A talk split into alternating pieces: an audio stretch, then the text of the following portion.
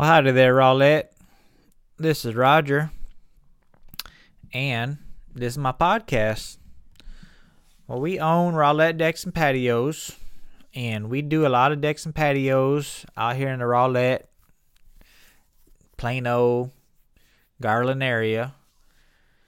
And so, with this whole coronavirus, it's done put a havoc in the old uh, material costs.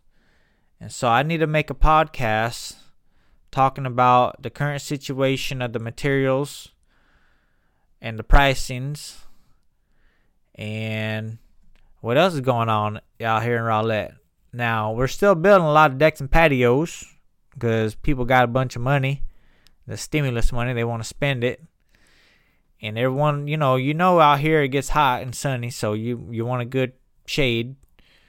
And you know, we do them big, we do them small, we do them all. So, uh, but next one, now on this next podcast, I'm gonna talk about the pricing. All right. So y'all stay tuned because that's what everyone wants to know about is how much does it cost. So I'm gonna tell you. All right.